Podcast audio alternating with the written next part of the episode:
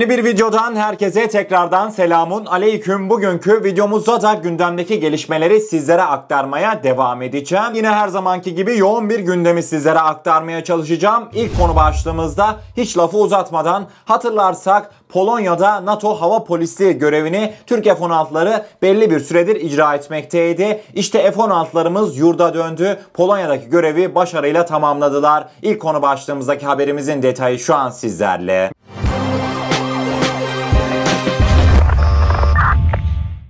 Milli Savunma Bakanlığı kaynaklarından alınan bilgiye göre NATO geliştirilmiş hava polisi kapsamında Türk Hava Kuvvetleri'ne ait 4 F-16 uçağı ve görevli personelle 6 Temmuz 15 Eylül tarihlerinde Polonya'nın Malbork hava üssünde görev yapıldı. Türk jetleri 2 ay 9 gün süren görev boyunca her biri yaklaşık 1-1,5 saat süren 30'a yakın sorti gerçekleştirdi. Görev süresince F-16'lar alarm reaksiyon görevlerinin yanı sıra Polonya ve NATO ile müşterek eğitimlerde icra etti. Uçuş uçuşlar dışında Türk F-16'ları 24 saat göreve hazır bekledi. Litvanya'da 2006'da gerçekleştirilen Baltık Hava Polisliği görevinden 15 yıl sonra ikinci kez NATO kapsamında hava polisliği görevini icra eden Türk Hava Kuvvetleri'ne ait unsurlar 15 Eylül'de 6. Anajet Üst Komutanlığı'na görevini başarıyla tamamlayarak döndü. Polonya'da bulunmuş olduğumuz yaklaşık 2 aylık süreçte yanlış hatırlamıyorsam iki kez Rus uçaklarına karşı önleme gerçekleştirdi Türk F-16'larımız. Türkiye yine her zamanki gibi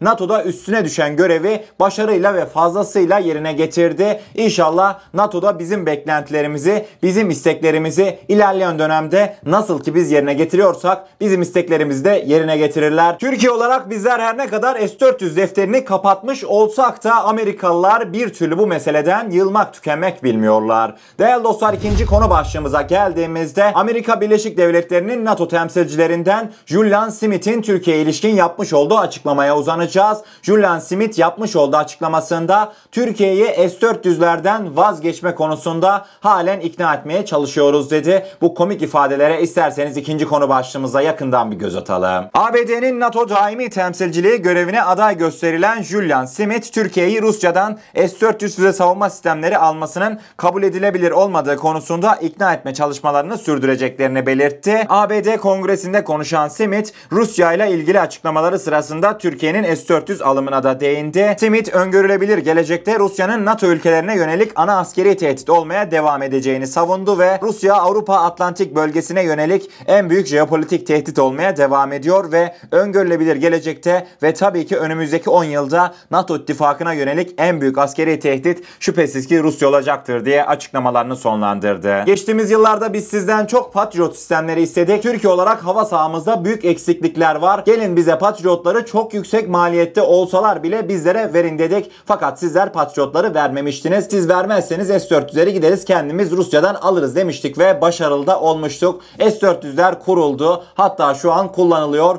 Bunlar halen neyin derdinde? Komik bir gelişmeydi sizlerle paylaşmak istedim. Üçüncü konu başlığımıza geldiğimizde videomuzun başından da göreceğiniz üzere oldukça dikkat çekici bir habere uzanacağız. Hep birlikte bir Yunanistan'a gidiyoruz. Güney Kıbrıs kesiminde bulunan Kıbrıs Stratejik Araştırmalar Merkezi adlı bir kuruluş Türkiye'nin ordu gücü hakkında detaylı bir analiz yayımladı. Tabii ki de Güney Kıbrıs kesiminin yayınlamış olduğu bu analiz en çok da kardeşi olan Yunanistan'ı korkuttu. Haberimizin detayları 3. konu başlığımızda sizlerle. Kıbrıs Stratejik Araştırmalar Merkezi'nin yıllık raporunda Türkiye ile Yunanistan arasındaki askeri güç dengesi analiz edildi. Ankara'nın belirleyici bir sayısal üstünlüğe sahip olduğu vurgulanan raporda Türkiye'nin istikrarlı bir şekilde silahlandığı ve özellikle deniz ağını genişlettiği belirtildi. Uçak gemileri, korvetler, fırkateynler, helikopterler, insansız araçlarındaki sayısal artışın Türkiye'ye jeopolitik avantaj sağladığı ifade edildi. Fransa'dan Rafael tedarikinde bulunan Yunanistan'ın Türkiye ile arasındaki savaş uçağı açığını Fransa'dan savaş uçağı almasına rağmen kapatamadığı vurgulandı. Raporda Türkiye'nin Libya, Somali, Katar, Karabağ ve Birleşmiş Milletler NATO görevleri ile yurt dışında bulundurduğu 40 bin kişilik askeri varlığı ciddi sorun olarak nitelendirildi.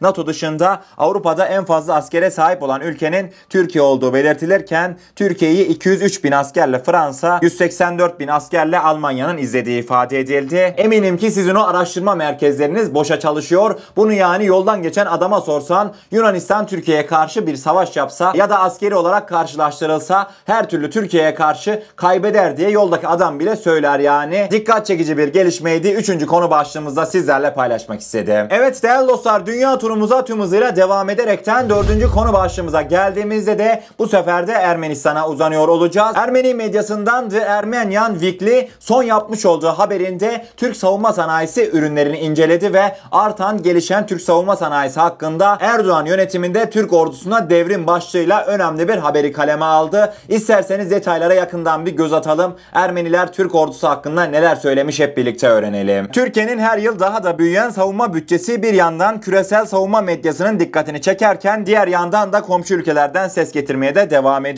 Ermeni diasporasının en büyük yayın organlarından olan The Armenian Weekly'de yayınlanan Erdoğan yönetiminde Türk ordusunda devrim başlıklı yazıda ise Türkiye'nin savunma sanayisini adım adım nasıl geliştirdiği anlatıldı. 2019 yılında dünyanın en büyük 12. silah ihracatçısı haline geldi ve ilerleyen yıllarda Türkiye'nin ilk ona geleceğinin altı çizildi. Baykar Teknoloji'ye de yer verilen yazıda Türk Hava Kuvvetleri'nde devrim yaratan Selçuk Bayraktar'ın Türkiye'nin ilk yerli ve operasyonel İHA sistemlerinin mimarı olduğu belirtildi. Baykar'ın ürettiği uzaktan kumandalı veya otonom uçuş operasyonları yapabilen insan hava aracı İHA'ların operasyonlardaki başarılarından sonra Ukrayna, Polonya ve diğer ülkeler tarafından tercih edildiği aktarıldı. Türk insansız hava araçlarının Türk halkı için bir gurur kaynağı olduğu ifade edildi. Ermeni medyasındaki yazıda son olarak da Türkiye yalnızca askeri savaş araçlarını ihraç etmekle kalmıyor. Müttefiklerini de eğiterek politik etkisini artırıyor. Türk savunma şirketlerinin hedefi 2023 yılında ülkenin savunma endüstrisini bütünüyle dışa bağımlılıktan kurtarmak diye Ermeni medyası haberini sonlandırdı. Aslında dış basından savunma sanayimiz özellikle de insan hava araçlarımızı öven haberlere biliyorum hepimiz alıştık. Fakat bu haberi diğerlerinden farklı kılan detay bu Ermeni yayın organı Ermeni lobisinin tam desteğini alan bir yayın organı. Yani normalde Türk savunma sanayisi ürünlerini bu şekilde övmezler. Türkiye'ye karşı böyle bir haberi genellikle yapmazlar. Fakat ne derece artık savunma sanayisine gelişmişsek karşımızdaki bizi sevmeyen lobiler, bizi sevmeyen diasporalar dahi gerçeklerden kaçamıyorlar. Gurur verici bir gelişmeydi. Dördüncü konu başlığımıza sizlerle paylaşmak istedim. Bugünkü beşinci konu başlığımıza geldiğimizde hep birlikte bir Rusya Dışişleri Bakanlığı sözcüsü olan Maria Zaharova'nın Azerbaycan'da yürütülen tatbikatlara ilişkin yapmış olduğu açıklamaya uzanacağız. Zaharova dün yapmış olduğu açıklamasında tatbikatlara ilişkin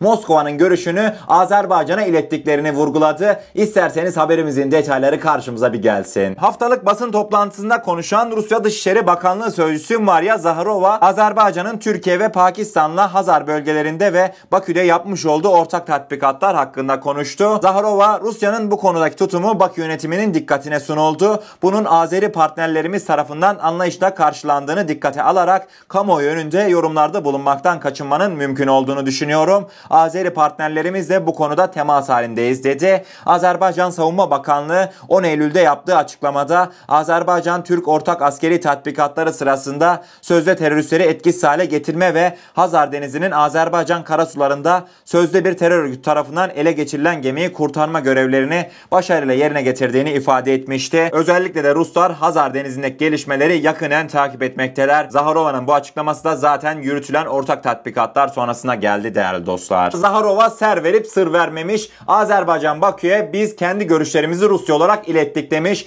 Ne söylediklerine dair inanın değerli dostlar basına yansıyan hiçbir demeç bulunmamakta. Fakat benim tahminlerimi soracak olursanız Azerbaycan olarak Türkiye'yi Bakü'deki tatbikatlara daha fazla çağırma bile demiş olabilir Ruslar. Azerbaycan ve Türkiye olarak biz ne kadar birbirimize sıkı kenetlenirsek Ruslar da o derece rahatsız oluyorlar. Karşımızdaki düşmanlarımız kudura dursun. Bizim birlikteliğimiz inşallah daim olacaktır. Yavaştan bugün gelişmelerimizin sonuna doğru yaklaşırken 6. ve son konu başlığımızda hep birlikte bir eski Amerika Birleşik Devletleri Devlet Başkanı Barack Obama'nın yapmış olduğu açıklamalara uzanacağız. Barack Obama şaşırtıcıdır ki İstanbul hakkında, Türkiye hakkında çok iyimser açıklamalarda bulundu son yapmış olduğu konuşmasında. İsterseniz ben daha fazla detay vermeyeyim. Haberimize yakından bir göz atalım. Eski ABD Başkanı Barack Obama çevrim içi katılmış olduğu bir programda başkanlık döneminde Türkiye'ye yaptığı ziyaret ve genç kuşağa ilişkin fikirlerini paylaştı. Başkan olarak ilk yurt dışı turumda İstanbul'u ziyaret ettim ve bu harikaydı.